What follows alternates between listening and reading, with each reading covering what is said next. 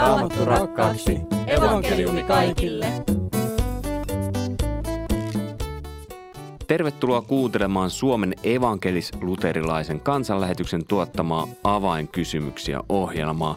Minä olen Mika Järvinen ja esitän tässä kysymyksiä ei ainoastaan omia, vaan hyvä kuulija, se kysymyksesi voi olla juuri sinun. Eli lähettäkää kysymyksiä tänne klmedia.fi, niin siellä on semmoinen palautekohta, mistä voi esimerkiksi digitaalisesti lähettää.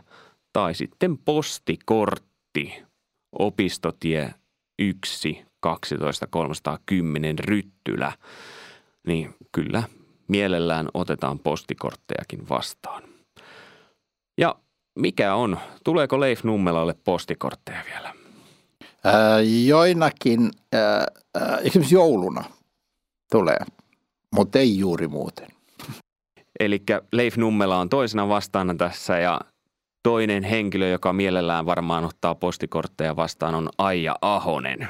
Vai tykkäätkö postikorteista vielä? Tykkään postikorteista. Mä yhden kaverin kanssa varsinkin lähettelen puolin ja toisin postikortteja. No niin, nyt saatiin oikein postikortti-ihminen paikan päälle. En tiedä liittyykö millään tavalla tämänkertaisiin kysymyksiin, koska kysymyksenä on, ää, paitsi jos posti on muuttanut taas nimensä ää, Parthenoniksi. En tiedä miksi tekisi niin, mutta eihän näitä aina tiedä. Miksi Parthenonin, oliko se nyt edes oikein mitä mä sanon sen, Parthenon oli yhdessä vaiheessa kirkko – Okei, lähdetään liikkeelle siitä, että mikä on Parthenon? Parthenon on semmoinen temppeli tuolla Kreikassa. Taitaa olla se nyt Ateenassa. Leif voi korjata. Taitaa olla. Joo, en, mä, mä, en mäkään tunne tätä asiaa juurta jaksain, mutta nä, tämä on minunkin käsitykseni. Semmoinen, joka joka tapauksessa näkyy tosi monissa kuvissa, mitä sieltä Kreikasta on, niin sellainen, se on ne pylväät, tosi korkeat pylväät. No, miksi tämä on ollut, esimerkiksi tämä on ollut sitten kirkkona? Onko mitään hajua siitä? Siis en yhtään ihmettele, että joku ex-kirkko muuttuu – tämmöiseksi ö, toisen Jumalan temppeliksi tai että jonkun toisen Jumalan temppeli muuttuu kirkoksi. Sitä tapahtuu maailmalla, koska ö, ihmiset vaihtaa uskomustaan ja näkemystään ja vakaumustaan. Ja sitten ne ei enää halua palvella siinä, mitä, mitä oli. Neuvostoliiton aikana jatkuvasti muunneltiin kirkkoja elokuvateattereiksi, varastoiksi, teattereiksi – kaiken maailman. Ja sitten, sitten kun tuli ää, tota, Jeltsinin aika, ää, en, ennen Putinin aikaa ja ruvettiin, kirkko rupesi saamaan takaisin joitakin asioita, omi, omaisuutta, mitä siltä oli takavarikoitu, niin sitten ne muun sinne takaisin jotkut ja, ja teki niistä taas kirkko, kirkko, kirkko ja otti kirkko käyttöön. Niin Inkerin kirkkokin on ollut. Esimerkiksi. Oletko sä päässyt muuten vierailemaan en nyt ole päässyt pitkään aikaan. Mutta siis joskus tällaisessa kirkossa, mikä Juu, on toiminut. olen. Pietarissa esimerkiksi on semmoinen äh, niin kuin elokuvateatteri, joka annettiin niin kuin sitten niin kuin tavallaan takaisin ja sitten ne rupesi käyttämään sitä kaikkiin äh, niin kuin kirkon, kirkon tarpeisiin. Ja myös kirkkoja on annettu takaisin. Mutta eihän tarvitse mennä Ateenaan saakka, jos ajatellaan kansanlähetyksen historiaa, niin Kouvolassa oli tämä Kointähti elokuvateatteri. Muistanko mä nimen oikein? Taisi olla. Joka sitten tuli kansanlähetyksen tiloiksi jossain määrin. Oliko sulla mitään kontaktia siihen?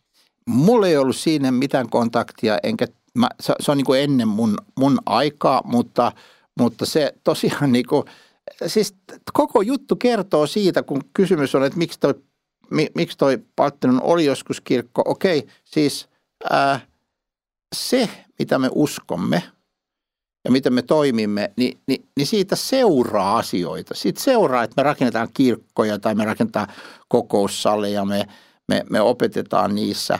Ja sitten taas, jos me laajasti luovutaan kristillisestä uskosta, niin siitä seuraa taas, että me ei tarvita enää niitä kirkkoja ja ne menee muuhun käyttöön. Ja siis tämä kointähti, jos mä nyt muistan oikein sen nimen, niin mulla on semmoinen muistikuva siitä historiasta, että ennen kuin se oli kansanlähetyksen käytössä, niin siinä oli käytetty tämmöistä rukoustaistelua myös. Ja se oli tosi iso juttu silloin, että semmoinen, missä oli esitetty elokuvia, joita ei pidetty ollenkaan niin kristillisenä, niin sitten saatiinkin tämmöiseen kristilliseen käyttöön. Mites Aija? Joo, samaa mieltä Leifin kanssa siitä, että ei tämä ole mitenkään ainutlaatuinen asia, että kyllä tätä on tapahtunut kautta historian monissa muissakin paikoissa ja myös toiseen suuntaan. Että varmaan kuuluisin esimerkki tästä on tuolla Istanbulissa se Hagia Sofia, joka aikoinaan rakennettiin kirkoksi, mutta joka nykyäänkin on moskeija. Ja sitten toisaalta niin kuin just, just tämä, että, että mitä itse lähdin tutkimaan tätä asiaa, kun tämän kysymyksen kuulin, niin tota, tuli vastaan, että alkukirkossa oli vähän niin kuin kahta toimintatapaa tässä suhteessa, että joko hävitettiin se epäjumalien temppeli kokonaan, tai sitten se puhistettiin ja muutettiin kirkoksi. Että joidenkin kohdalla toimittiin sillä tavalla, että hävitettiin ne ja joidenkin kohdalla taas muutettiin ne kirkoiksi, että, että Parthenonin kohdalla ilmeisesti muutettiin sitten, sitten tämä rakennus kirkoksi. Mutta tässä oli tosi tärkeää just, mitä puhuit sen kointähen kohdallakin, että, että rukoustaistelu, niin kyllä, kyllä siellä sellaista tehtiin, että, että semmoinen demoneille osoitettu epäjumalan palvelus, niin paikka, niin kyllähän se ensin piti puhistaa rukouksella ja, ja ristinmerkeillä ja millä, millä sitä nyt on sitten puhistettukaan ennen kuin sitä on kirkkokäyttöön otettu. Olisiko tässä semmoista vähän jotain opittavaa meillekin nykyaikaan? Varmasti on. Mulle tulee esimerkiksi tällainen niin kuin lähestymisnäkökulma mieleen, että kristinuskossa on toisaalta hyvin ää, ää, tai se on konkreetti. Jeesus tuli ihmiseksi – hän tuli, Jumala tuli ihmiseksi Jeesuksessa Kristuksessa. Ja hän käveli täällä, hän söi, hän nukkui, hän pukeutui, hän eli. Ja, tota, ja, ja siitä seuraa kaikenlaisia asioita. Meillä on konkreettinen ehtoollinen, meillä on konkreettinen kaste, meillä on konkreettinen raamattu, jossa on konkreettista tekstiä ja niin edespäin. Ja me rakennamme myös kirkkoja, jossa me kokoonnumme ja, ja vietämme Jumalan palvelusta. Tämä on, niin se, tämä on niin yksi näkökulma. Mutta sitten toinen on se, että, että äh, siis se, että meillä on vaikkapa äh, joku iso kristillinen kirkko, niin se ei automaattisesti takaa, että se, mitä siellä kirkossa saarnatuolilta ja alttarilta puhutaan, on oikein. Eli tämä niinku, se, se, se, se ei niinku takaa sitä. Ja se on luonnollinen seuraus siitä, että me, me halutaan näitä kirkkoja, kun me ollaan kristittyjä, koska me kokoonnumme niissä mutta, ja rukoilemme ja vietämme ehtoollista ja niin edespäin. Mutta sitten se ei niinku itsessään takaa. Meidän pitää pitää huolta siitä sisällöstä. Ja vielä kolmas näkökulma on se, että tuommoinen vaino, vainotilanne esimerkiksi niin kuin Venäjällä, että vaikka kirkot otettiin pois, vaikka ei ollut mahdollisuutta enää niissä kokoontua, niin sitten kokoonnuttiin kodeissa ja salaa. Ja mä olin Romaniassa, mut vietiin semmoiselle semmoiseen metsäaukeamalle, jossa kristityt kokoontuivat. Ne jakeli keskenään koordinaatteja ja sitten ne, ne kokoontui tietyssä paikassa – metsässä ja sitten ne jakoi siellä ehtoollista ja, ja, ja, ja saarnas Jumalan sanaa. Ja sitten kaikki häipy ja sitten kun poliisit tuli, niin ei nähnyt muuta kuin tyhjän aukeamaa ja jotain jälkiä, että täällä on jotain kokouksia pidetty, mutta siis että tavallaan kristinusko selviää näistä kaikista tilanteista, mutta on ihan luonnollista, että me haluamme niitä rakennuksia silloin, kun se on mahdollista. Että kyllähän se on helpompaa tuota, kokoontua fyysisessä rakennuksessa kuin joka kerta eri paikassa, mutta tuota, iloitaan niistä rakennuksista ja kiit- ollaan kiitollisia niistä silloin, kun meillä niitä on. Mutta muistetaan se, että aina ei välttämättä ole se tilanne, että sellaisia on. Loppuu vielä tällainen kysymys, että kolmisäkeinen lanka ei katkea helposti. Eli miten pitää avioliitto Jeesus keskeisenä? Leifa alkoi ainakin heti hymyilemään, varmaan avioliitto on sen verran iloinen asia, että alkoi hymyilyttää.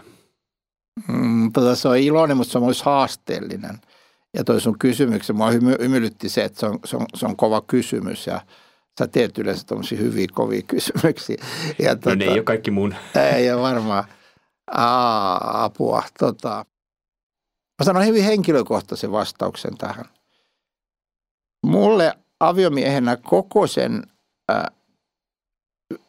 kohta 50 vuotta, mitä ollaan oltu yhdessä, niin on hyvin merkittävää se, että mä olen Jeesuksen Kristuksen opetuslapsi ja hänen omansa.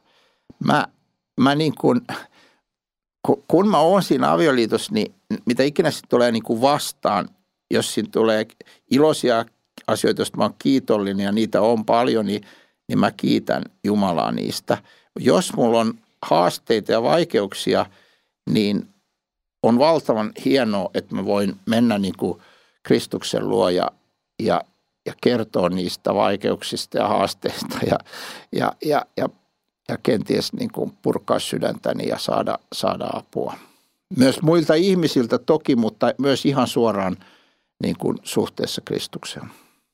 Kyllä, se on totta. Itse mietin sitä, että, että se yksi asia, mikä auttaa pitämään avioliitossa Jeesuksen keskeisenä, on se, että, että lähtee jo sieltä puolison valinnasta, että, että valitsee uskovan puolison, koska silloin on paljon hankalampaa pitää avioliitto Jeesus keskeisenä, jos puoliso ei usko ollenkaan. Että, mutta sitten kun on uskova puoliso, niin sitten sit mä esimerkiksi itse, meillä on yhteiset iltahartaukset mun puolison kanssa ja me rukoillaan, luetaan raamattua yhdessä, että, että se, se on tosi tärkeää, että tekee siitä uskon elämän hoitamisesta myös semmoisen yhteisen prioriteetin.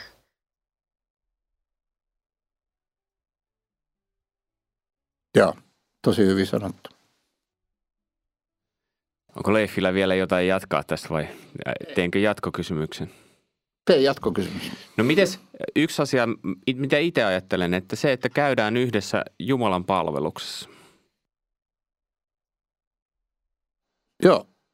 Tässähän saattaa myös olla se, että vaikka molemmat olisikin luterilaisia ja tälleen, niin toinen haluaisikin käydä jostain syystä vaikka jonkun toisen järjestön tai toisen kirkon. Esimerkiksi yksi sellainen, mikä saattaa tulla vastaan. Mun mielestä toi hyvä toi, mitä Aija sanoi, että joku, joku tommonen niin kuin, äh, yhteinen hengellinen äh, harjoitus tai toiminta pitäisi, pitäisi niin kuin olla. Äh, Jumalan palvelus on se keskeisin ja, ja, ja suuri, mutta myös, myös sitten niin kuin siinä kahdinkeskeisessä e-, elämässä, että et, et, et jotenkin me ilmennämme sitä uskoamme – yhdessä. Ja onhan se suura, suunnattoman suuri asia, että voi, jos on joku hätä jollain lapsella tai lapsella muun tapauksessa tai jotain, niin voi, voi tota, yhdessä rukoilla sen puolesta. Kyllä. Ja sitten jos on sellaisia vaikkapa eroja kirkkokunnissa tai muissa, niin niistä asioista on aina hyvä keskustella ja, ja keskustella nimenomaan rukoilleen, että sitten samalla tavalla kuin kaikki muutkin isot päätökset ja vaikeudet viedään Jumala eteen, niin voihan sen, sen kirkossa käymisen ja, ja sopivan seurakunnan löytymisenkin viedä, viedä rukouksessa Jumala eteen ja yhdessä keskustella ja miettiä, että mikä se olisi meidän perheelle ja meidän, meidän tälle avioliitolle sopiva ratkaisu. Mä yleensä pyrin siihen, että mä en itse tässä lähde vastailemaan, mutta mä vastaan tälle tosi lyhyellä, niin saatte jatkaa siitä – kristilliset avioliittoleirit? Joo, ihan erinomaisia. Ää, monella, monesta näkökulmasta. Varmasti. Itse en ole vielä avioliittoleirillä käynyt, mutta voin suositella myös hyviä tota, kristillisiä avioliittokirjoja. Näistä saa monista hyvää opetusta myös. No hei, perheleirille sitten Ryttylään syksyllä. Mutta hei, oikein paljon kiitoksia Aija ja Lefa, kun olitte tässä vastailemassa ja – Hyvä kuulija, kysymyksiä saa lähettää lisää klmedia.fi, niin sieltä voi käydä kuuntelemassa kaikki avainkysymyksiä, ohjelmat, jota nyt ilmestyy ja on ilmestynyt. Oikein hyvää ja siunattua viikonlopun jatkoa. Minä olen Mika Järvinen ja sanon moi moi. Raamattu rakkaaksi. Evankeliumi kaikille.